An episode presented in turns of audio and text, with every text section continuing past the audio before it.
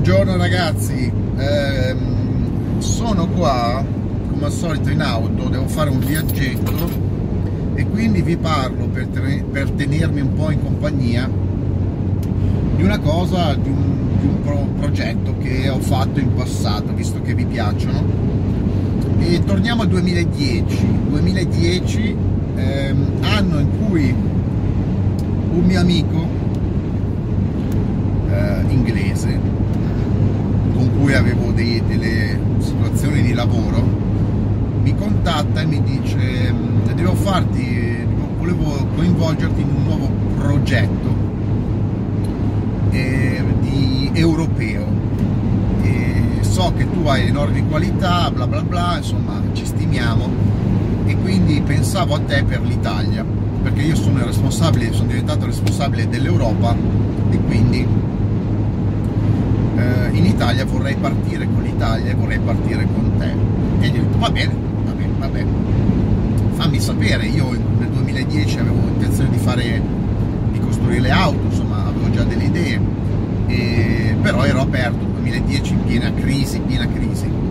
E allora gli ho detto parliamone. E lui, da persona seria, eh, la settimana dopo è venuto in Italia a trovarmi con una serie di di materiale perché lo, il progetto era quello di importare eh, gili, gili, prodotti gili in Europa. I prodotti gili erano già stati importati in maniera autonoma in Romania, mi sembra in Bulgaria come paesi europei, ma erano, non, erano ancora, non erano ancora in Europa, quindi le normative erano differenti eh, per qualche anno, ma non contava perché parliamo di prodotti paesi dell'est Europa, eccetera, ma nessuno aveva importato Gili e prodotti Gili in Europa. Perché Gili è un costruttore grosso, proprietario di Volvo, adesso di Lotus, eh, socio di Mercedes. E allora nel 2010 io conoscevo Gili, nessuno conosceva Gili, io lo sapevo perché mi piacciono seguire un po' anche le, le, le, i prodotti, i prodotti eh, strani. Ma eh, in realtà io non avrei dovuto importare Gili, ma Emgrand, che è un, che è un marchio del, del, diciamo, del portafoglio Gili. Gili è come dire VAG, FCA, PSA, ma Emgrand è come dire Lancia, adesso il paragone non è quello, però Lancia, Skoda, insomma un, un, uno dei tanti marchi di Gili. E il mio amico mi illustrò tutto il programma di arrivo di Gili in, eh, in, eh, in Europa e mi invitò in Inghilterra perché lui aveva le prime Gili. Mm, io dissi vabbè ragioniamoci sopra vengo, vengo, in Inghilterra vengo a provare questa macchina che nello specifico era la M Grand 718 per qualcuno che magari la conosce era la M Grand Serie 7 chiamata 7 eh, motore 1800 benzina 140 cavalli. Era la prima macchina omologabile in Europa quindi con, eh, ha superato il crash test ha superato tutto inquinamento da parte della Gini.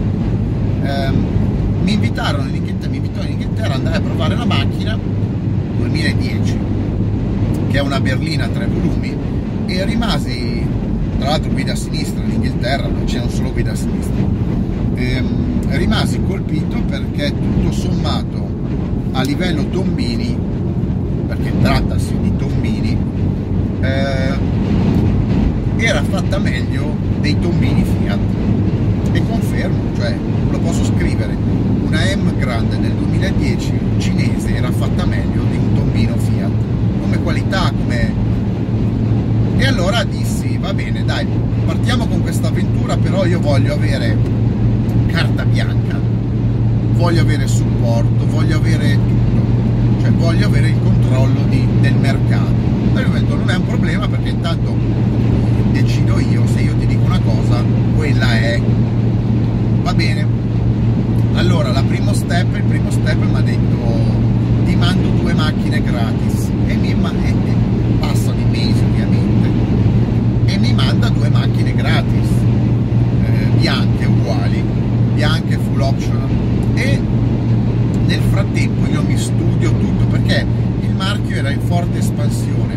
Io avevo accesso a dei file, avevo accesso a dei progetti che non erano pubblici, eh, erano in divenire, quindi io sapevo già in anticipo quali sarebbero stati i prodotti eh, della eh, gamma M-Grand e successivamente anche degli altri marchi, perché i prodotti M-Grand erano uno dei tanti prodotti del marchio Gili che sarebbero potuti sbarcare in Europa successivamente. Quindi Gili voleva entrare in Europa con un prodotto di gamma media eh, con un prezzo aggressivo. Eh, quanto sta andando avanti? Troppo, troppo lungo questo video. Vi devo far ridere, se no diventa noioso. No, in realtà è interessante perché, come ho detto, eh, io ho accettato di fare questo progetto perché era una cosa nuova, perché mi piace nel mondo delle automobili affrontare sempre cose nuove. Poi si dimostrò, vi anticipo subito, si dimostrò una perdita di tempo perché poi scoprirete perché. Ma in realtà non è mai una perdita di tempo perché tutto ciò che ti fa imparare non è mai una perdita di tempo. Tutto ciò che nella vita ti insegna qualcosa alla fine non è una perdita di tempo. Eh, tutti possono dire che leggere un libro o leggere, guardare un video è una perdita di tempo, se impari qualcosa no. E di conseguenza anche un lavoro di un anno dove non hai dei risultati economici, ma hai opportunità di conoscere, di avere contatti, di imparare com'è un certo tipo di lavoro eh, nel, nel, back office, nel background, eh, nel, vedete come nel back di quello che volete voi, eh, può dare delle, degli, delle, degli input per fare poi nuove cose. Di conseguenza ho accettato ho accettato e mi sono stati dati eh, dal costruttore tutti gli strumenti per poter andare avanti. Eh, le macchine sono arrivate, le macchine ce le ho ancora, quindi le uniche due giri in Europa ce le ho io, M-Grand, anzi M-Grand, no in realtà c'erano due esemplari anche in Inghilterra, parliamo dell'Europa continentale. E ho fatto 30.000 km con una, 60.000 km con un'altra, eh, in totale affidabilità.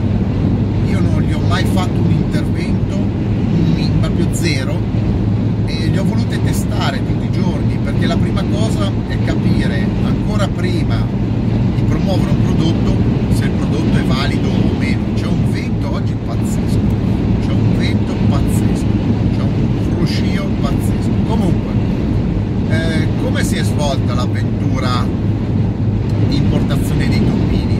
Perché come vi ho detto, il tombino cinese che, che mi è stato affidato aveva una qualità costruttiva in quel periodo secondo me superiore a quello che era Fiat.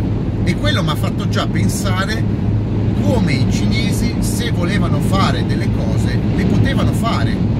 Non è gente che non è in grado di fare le cose. Deve semplicemente trovare il senso il perché. Il cinese ti può fare qualsiasi cosa ma deve trovare il perché farlo. Se no se il suo perché è guadagnare soldi e basta è darti roba scadente tanto tu la compri a poco la butti via ne compri altra la butti via eccetera. Invece nel prodotto Emgrand la, la berlina 1008 full optional a me eh, mi erano state date con tutto interni in pelle aria condizionata clima automatico airbag cerchi in lega tetto apribile elettrico in cristallo aveva tutto berlina di 4,60 m quindi era grossa come una Mondeo ed aveva tutto. E mi è stato detto decidi te prezzo, strategia eh, colloca collocazione sul mercato. Eh, tu hai carta bianca che altro gliel'avevo chiesta io ho detto io non voglio non voglio avere vincoli dal costruttore. Se io ho vincoli dal costruttore non se ne fa nulla. E, ehm, allora io lì avevo il prodotto avevo la base avevo una gamma futura avevo gente che poteva inondarti di macchine, perché in realtà la prima cosa che dissi è quante macchine mi potete fornire? La risposta è stata chiara, mi detto tutte quelle che vuoi. Eh, abbiamo delle fabbriche in Cina enormi, tu ci chiedi X macchine e te le diamo. E allora la cosa bella, divertente, perché dico sempre, come ho detto prima,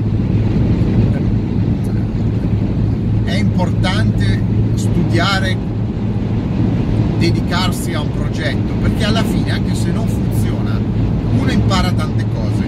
E ho imparato un sacco di cose anche col progetto di importazione di auto cinesi, perché sono venuto a contatto, sono venuto a contatto con un sacco di persone che io non avrei mai conosciuto o comunque non mi avrebbero contattato eh, importando macchine come ho sempre fatto, macchine artigianali. Perché è chiaro che se tu importi a progetto un marchio grosso, un numero grosso di auto, c'è tutto un discorso di logistica che io non mi sono mai posto. Se tu devi vendere 50.000 auto in Italia all'anno, e il problema sulla logistica è un problema importante, è un problema eh, complicato, hai il problema di stoccaggio di veicoli, farle arrivare ai porti, stoganarle, eh, eh, fare tutto un check, sono tutti discorsi che io ho dovuto imparare da zero, eh, imparare cosa c'era sul mercato, che servizi, imparare che tipologia di prodotto, perché quando uno parla di auto artigianali, il mercato lo fai te. Cioè, io se devo vendere una macchina artigianale, posso sparare quello che voglio di prezzo, posso sparare le condizioni che voglio. Invece, dovendomi scontrare con un mercato fatto da grossi players, quindi Fiat, Volkswagen, eh, Peugeot, Ford, e arrivando con una macchina ben chiara, cioè da posizionare in una gamma, in una fascia di mercato. Ho dovuto costruirmi praticamente tutta la storia del prezzi, scontistica, contattare dealer. Io ho avuto, ho avuto la fortuna o la sfortuna, perché poi non sono arrivato al dunque, di contattare in un anno, di parlare in un anno con decine e decine di persone, centinaia, che volevano rivendere i prodotti Emigran e che mi hanno fatto capire che mi hanno fatto capire come in Italia eh, non si è in realtà legati esclusivamente al marchio di, di brand, cioè chiaro che c'è chi ha, chi ha un brand forte se lo tiene, ma in realtà i dealer italiani o comunque i rivenditori di auto italiani sono disposti anche a provare le novità e poi ho imparato molto come feedback, il feedback è importante in qualsiasi lavoro voi facciate e vogliate fare, soprattutto se partite da zero, il feedback, cioè il confrontarsi con il partner, in questo caso il partner, il concessionario o il, la struttura che sarebbe andata a fare assistenza o addirittura ovviamente il fornitore è importante, cioè capire eh, dove si va la strada è sempre importante perché rischi di farti dei bagni di, di, di sangue, buttare via così tanti soldi che a un certo punto non so neanche se convenga andare avanti. Quindi bisogna sempre fare questi calcoli.